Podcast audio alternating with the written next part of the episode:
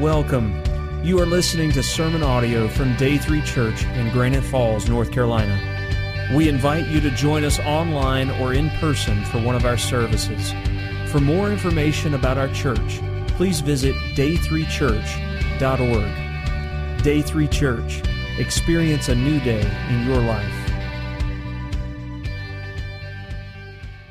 We're doing a mini-series, so to speak, about the flood over the last 3 weeks, and we'll actually be finishing up that series today. And then we're going to do a Christmas series entitled All I Want for Christmas. So I hope you'll be inviting people to come and be with us for that series. What got us into the study on the flood was the study that we did about the fall of man. And it's a really logical progression because you see the cause of the flood being man's sin. It's like as Adam's race expanded along with it, sin also expanded to the point that God looked down on the human race and decided to do a restart through Noah and his family, and he sent a worldwide flood that destroyed everyone else except Noah and his family and the animals that God had brought to be on board the ark. The topics that we've talked about in this series, one was the cause that I just alluded to a moment ago. Man's sin was the cause. And then last week we talked about the ark, which is a picture of God's salvation. And we're going to finish up talking about God's sign being a covenant. As has been the case in this series, we've kind of hit the highlights of the verses that we've looked at because logistically speaking, it would be kind of impossible to read verse by verse and cover a message in detail. So what I've done is try and pull the highlights out. And that's what we're trying to do today also. And as we talk about the covenant God signed, I'm wanting you really to see two main things. I'm wanting you to understand that God gave this promise, this covenant to Noah, and also that he's given us a greater promise, a greater covenant through the cross of Jesus. And that's what will lead us in to partaking of the Lord's Supper. So God gave a covenant sign, and the covenant sign that he gives in this story here in Genesis is the rainbow on the other side of the flood taking place. So as we think about that, God having brought Noah and his family safe through the flood, and then God making a promise, a covenant to them, I want you to kind of follow along with, well, three main different topics. The first one is God's faithfulness, that God is faithful. God always keeps his promises. God never takes his covenants back. He never, ever takes away a promise.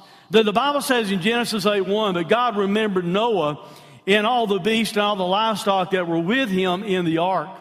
The word that's used for remember doesn't mean that God forgot it and somehow he had to call it back to mind. It's not talking about something being forgotten. God really can't forget anything unless he purposely wills to forgive something or forget something like our sins when we trust in Christ as Savior. What the word does mean here for remember, it means to pay attention to. It means to fulfill a promise and act on the behalf of someone. So that's what God does with Noah and his family and all these animals. God had made a contract, a covenant, a promise with Noah to build the ark, get on it, and then he would keep them safe through the storm. God remembers his promise. God remembers his covenant with them, and he acts on their behalf. He acts on their benefit on the other side of the storm by bringing them out safe. In Hebrews chapter 10, verse 17, the Bible says this, and their sins and iniquities I'll remember no more. That's a covenant, a promise that God makes with us because of Jesus. That God will not remember our sins and iniquities anymore when we trust Christ as Savior. Aren't you thankful for that promise? Amen? If you're not, you're being deceitful with yourself and acting like you don't have any sins and iniquities. I've got plenty of my own. How about you? I am thrilled to know that because of Jesus, God will not remember them. God made a promise in a contract with us, a covenant with us, not to remember our sins because of what Jesus did on the cross. And we'll talk more about that in detail near the end of the service. But in a similar way, God made that promise or covenant with Noah, saying that I will remember you, I will remember my promise to you, I will bring you safe through the other side of this storm. Remember also implies a previous commitment made by God and announces the fulfillment of that commitment. So put yourself in Noah's position, or maybe some of the family members' position for a moment. They've been on the ark by the time they get off for over a year. Now, as I said last week, that brings some interesting things to bear. It makes me wonder what it smelled like on the ark after a year with all the animals there. I'm hoping they had a good system to get rid of everything that was taking place on the ark. But imagine being boxed up, even though it's a large ship, you're there on the ark for over a year. Potentially, I can imagine Noah or maybe some of his family members start to think, well, God promised us he'd keep us safe. He promised us he would take us through this storm. But man, we've been on this boat a really long time, and there's still a lot of water out there. And just maybe they started to ask questions or think in their own heart something like this. Has God forgotten us? You ever have that question in your own mind? As you go through storms in life, as you go through circumstances and difficulties and trials and problems in your life, do you ever think maybe God's forgotten me? You see, whether you want to admit to that or not, I think that's a very natural human reaction that all of us have from time to time. Because we'll allow the circumstances to gain all of our attention, and we'll look at the circumstances right in front of us instead of focusing upon God and His promises, and we'll allow the circumstances that we see right in front of us or all around us to cause us to question, has God forgotten me? It's a really normal, natural human experience for us to question something like that.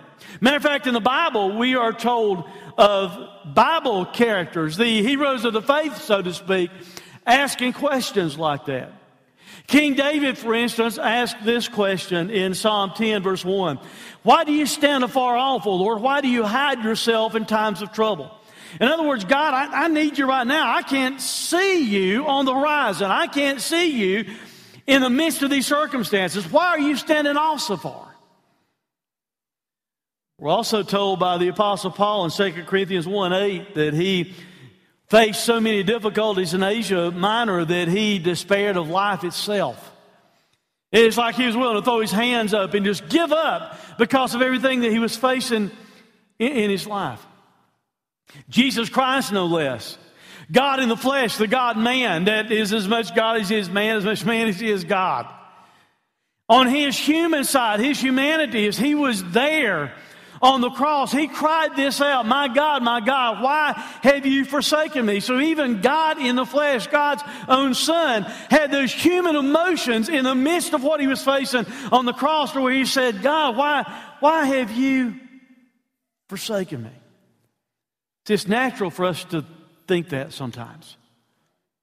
That's why it's good for us to focus on studies like the ark, and God making promises to Noah, and God making a promise to the human race that he would never ever destroy the world again by the way of water, by the way of a flood.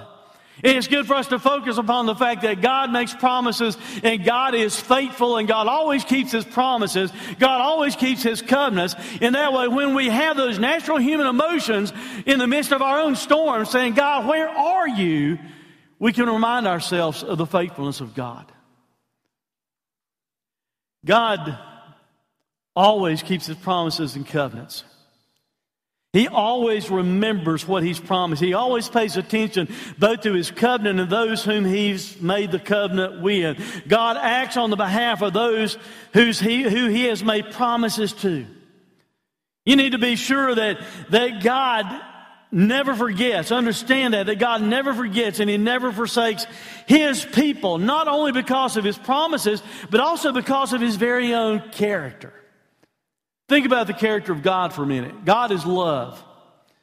So if God is love, that by itself will mean that God is faithful.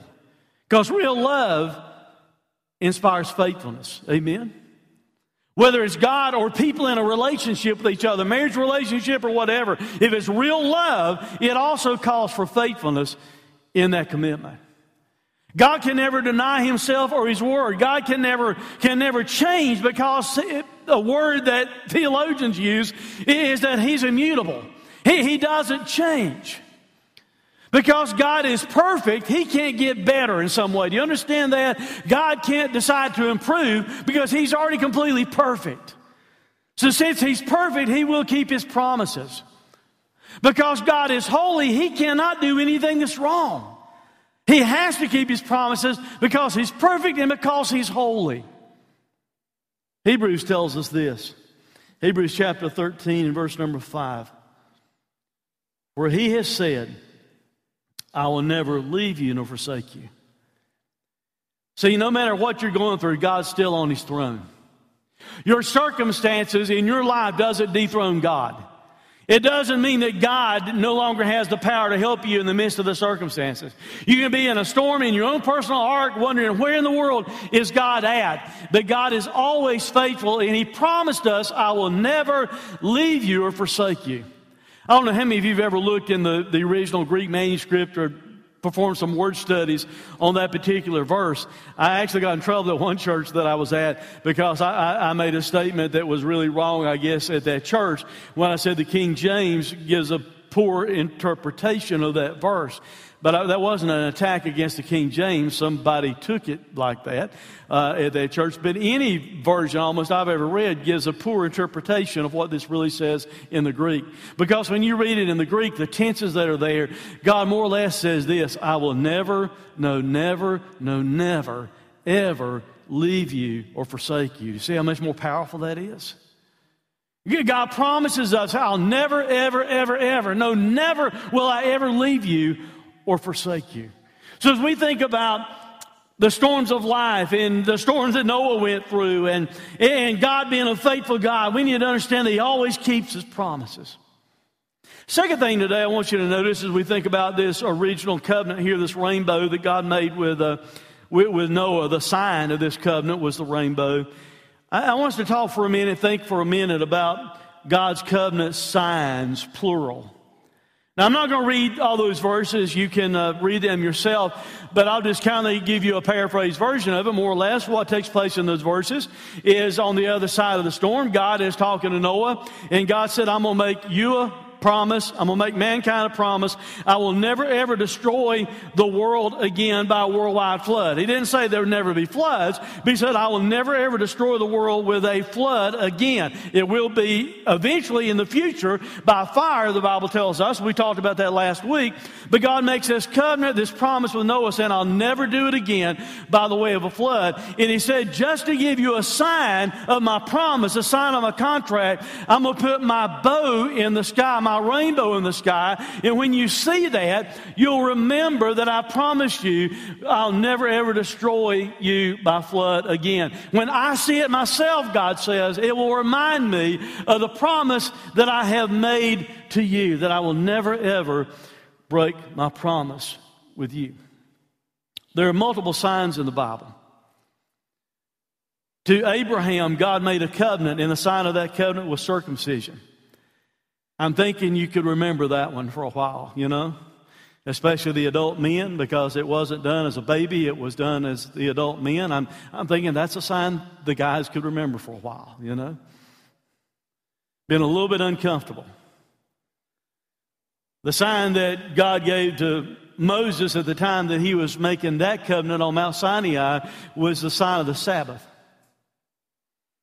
There are multiple covenant signs that God gives, but the one we're looking at today is this rainbow, this sign that He gave to Noah that people could see and understand that God had promised there'd be no future storm that would ever become worldwide and destroy humanity, that God would see it and remember His promise to mankind. Mark Twain and a friend one day were coming out of church, and it started just this terrible downpour of rain. And Mark Twain's friend looked at him, and he said, do you reckon it's ever going to stop? And Mark Twain, in kind of his usual candor, said, it always has. And you see, it always will, because God made that promise that He would never, ever destroy the world again by the way of a flood. Also want us to focus on some implications from the rainbow. I was studying some things about the rainbow this week, and I wish there's some way that we could convey with each other fully when God really touches your heart about something when you're studying the Bible. Because as I studied it this week, and I'm trying to explain some of it to Becky, and I'm sitting there studying, I'm weeping like a baby while I'm studying this and thinking about these implications of the rainbow, because some of it I had never seen before, never thought about in this way, and I'm kind of trying to explain it to her, and I'm trying to keep from boo-hooing while I'm explaining it to her, and I wished I could convey that and just plug it into your heart. But I hope maybe some of these implications will be a blessing to you as we think about some of these implications. See, rainbows are caused by sunlight filtering through the rain, the mist of that rainbow being out in the sky. It's a picture, I think, probably of God's grace to us through that covenant, but it's also a picture of God's grace in a different way, and that is 1 Peter chapter 4 and verse 10. He writes about the manifold grace of God. The word for manifold reminds me of a rainbow, because when you look at what the word manifold means, it means various, many-colored, variegated. So from that standpoint, all the colors of the rainbow might ought to remind us that God's grace is multicolored also. Some implications from the rainbow. One, a bow is an instrument of war.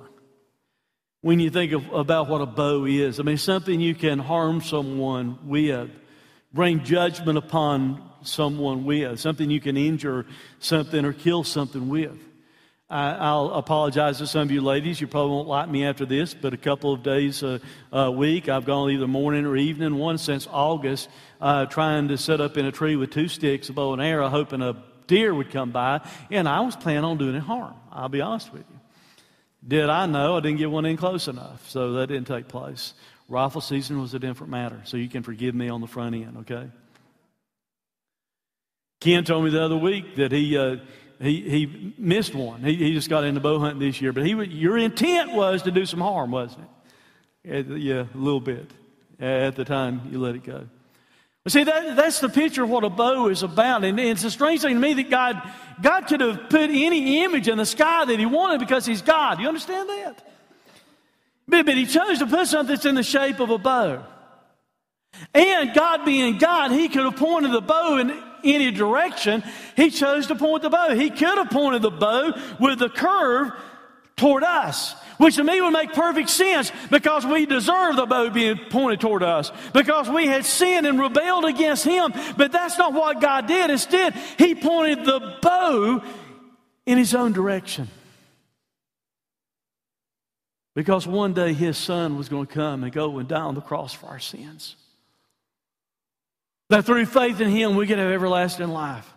The Bible tells us in 1 Peter chapter 3, verse 18, for Christ also suffered once for sins, the righteous for the unrighteous, that he might bring us to God, being put to death in the flesh, but made alive in the spirit. God pointed the bow in his direction, and he ultimately fulfilled that by his son dying on a cross, taking our punishment, taking our judgment, taking our bow shot, so to speak, because of our sins.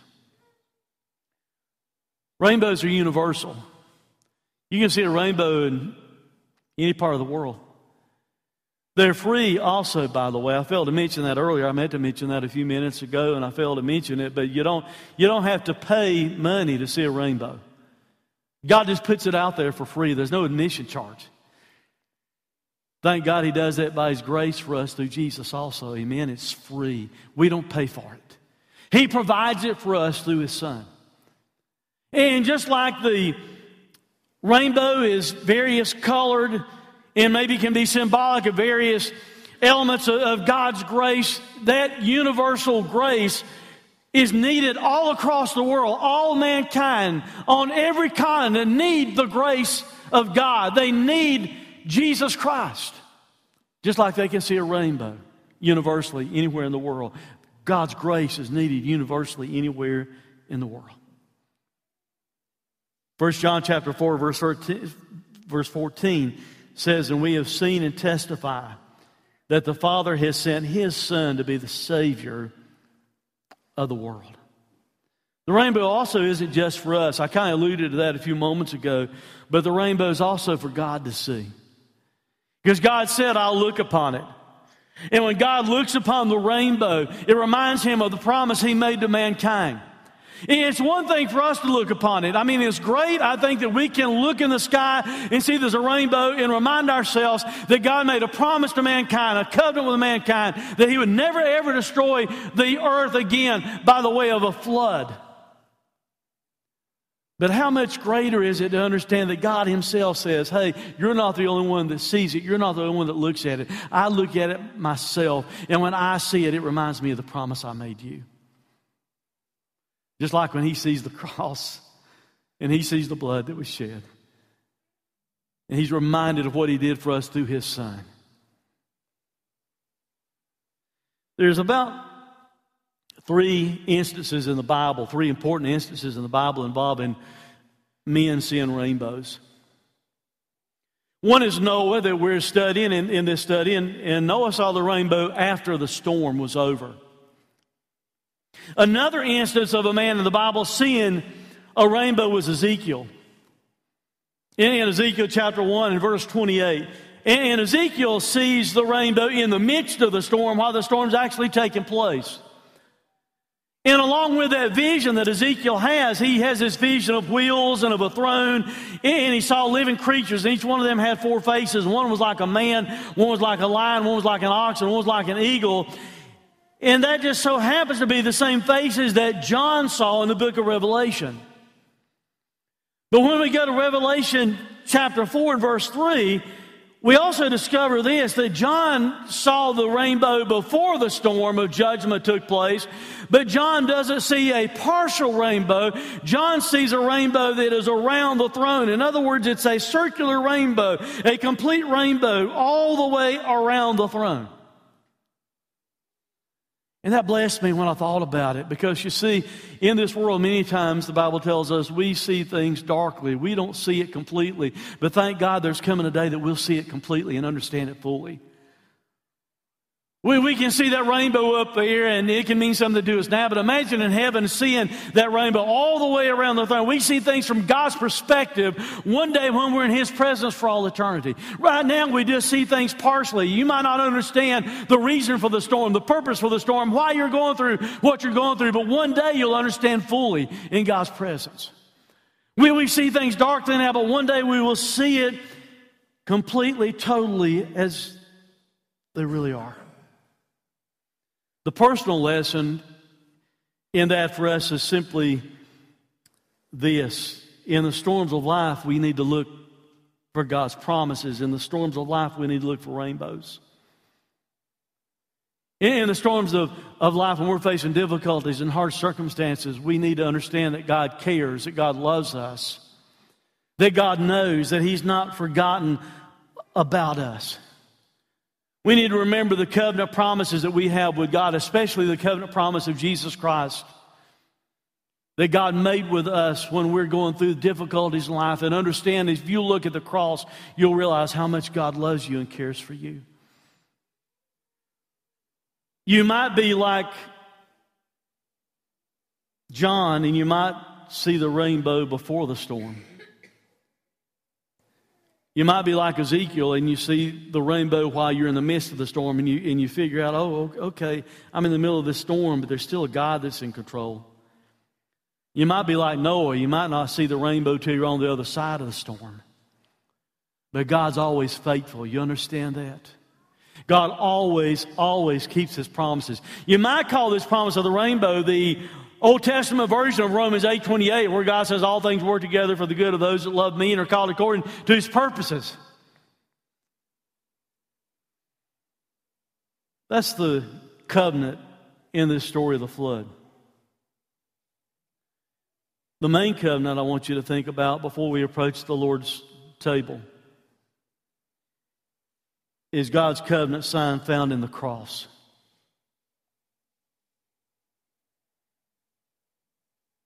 Don't look away from it. Look at the image on the screen.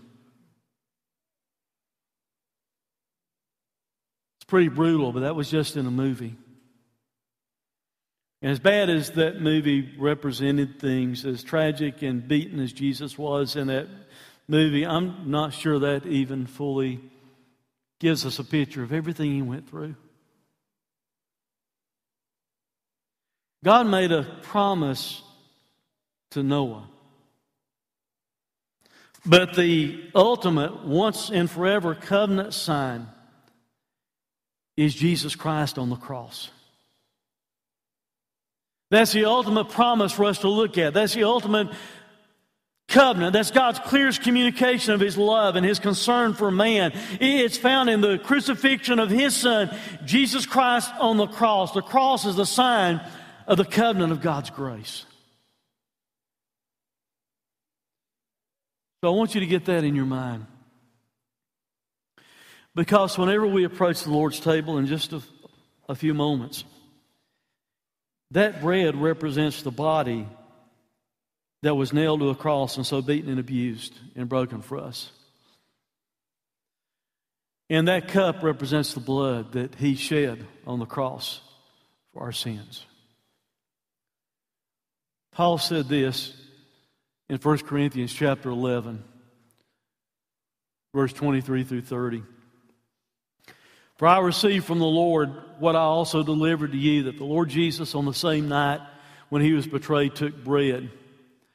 And when he had given thanks, he broke it and said, "This is my body which is for you.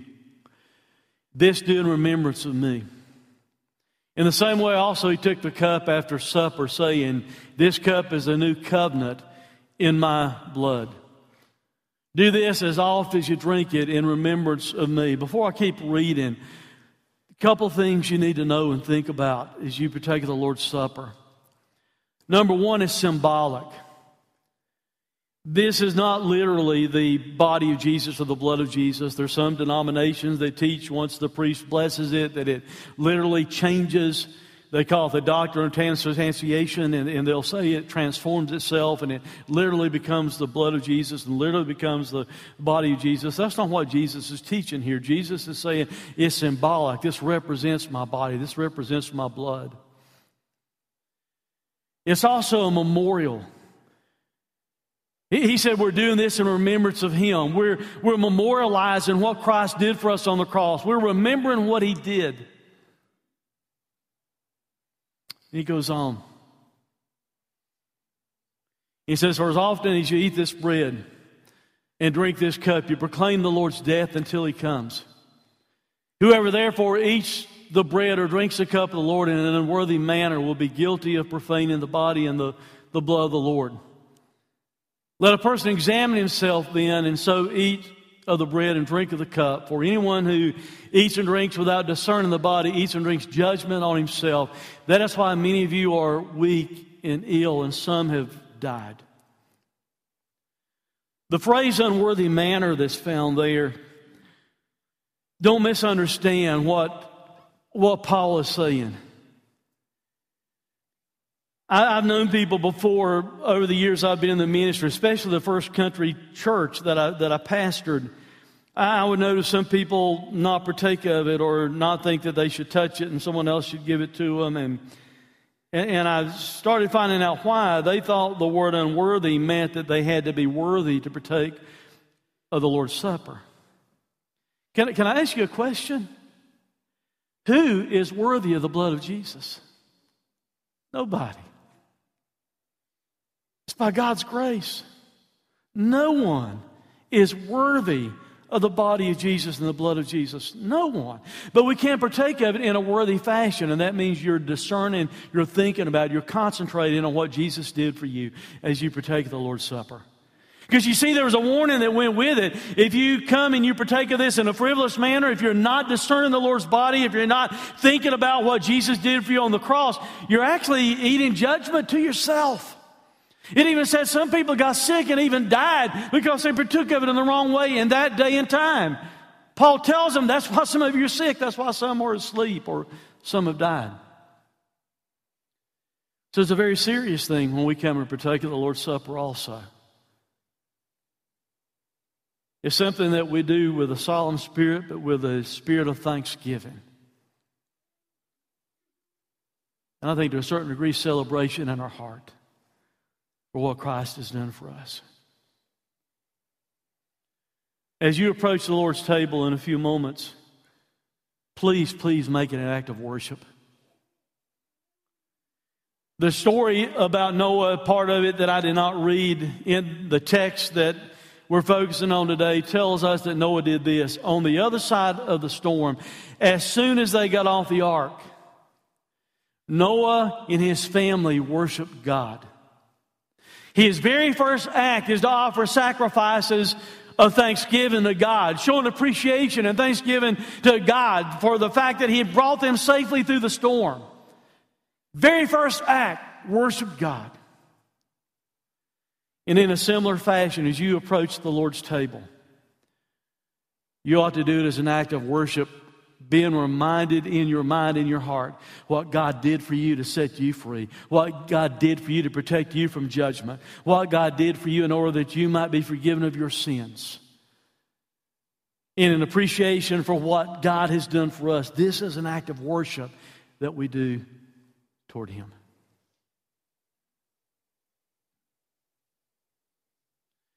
After all of my family's not here today, but my family that's available, I'm going to ask them to come in just a moment, and then we're going to kind of model for you what I want you to do. And then when I turn you loose in just a moment, to prayerfully go to each one of these tables, whichever table you choose to go to. Like I said, there's one at either side of the stage, one here, two on the back wall. You choose whichever you desire to go to. If you need help, let us know. I've got some people stationed at most of them, I think. And if you need help for some reason, let us know. But in essence, you come up, hopefully prayed up from your seat before you even approach the table. And as you come up, just take the tongue.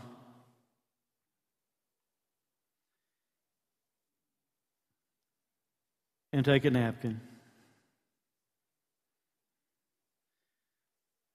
Dip it into the juice, thinking about this is the Lord's body. If you're up here with your family or if you're leading a group, that's fine if you want to all gather around and remind each other, hey, this is His body that was broken for us. And then dip it in, and this is His blood that was shed for us.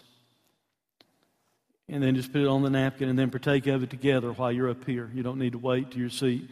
We're not doing it in unison. You're doing it as a family or individuals, as a group here at the front. During the whole time that we're doing the Lord's Supper, I want you to consider it an invitation. We're not doing a song invitation today. There will be a song, a couple of songs here at the end of the service, but we're not singing an invitation. They'll be playing some music through the sound system. And as you see these people worship God and celebrate what Christ has done for them by partaking of the Lord's Supper, if you understand that you don't know Christ as your Savior and you want to trust Jesus, then I will be here at the front to help. And the invitation is open all the way through as people partake of the Lord's Supper. Would you join me in prayer? Our Father, Lord, help us right now that know Christ as our Savior, to push out thoughts that might want to distract us, to confess sins that are active in our life that we need to turn loose of. Father, if we've grown cold, help us to admit that we've grown cold spiritually toward You. Father, if we're not as close to You as we need to be, Father, we ask You to forgive us. Lord, if we've got some relational problems with others that need to be healed, we pray You help us to do that. But Father, as we approach this table, we thank You for the body of Your Son that was crucified. We thank You for the blood that He shed, that through faith in Him, we can have everlasting life. We thank You for the covenant sign of the cross and Your grace, the ultimate covenant, the ultimate sign of Your grace, the cross. Which in Jesus' name I pray. Amen. Thanks for listening to this sermon audio production from Day 3 Church. We pray that it has ministered to you. For more information about our location, service times, or other sermon podcasts, please visit us online at day3church.org. Day 3 Church. Experience a new day in your life.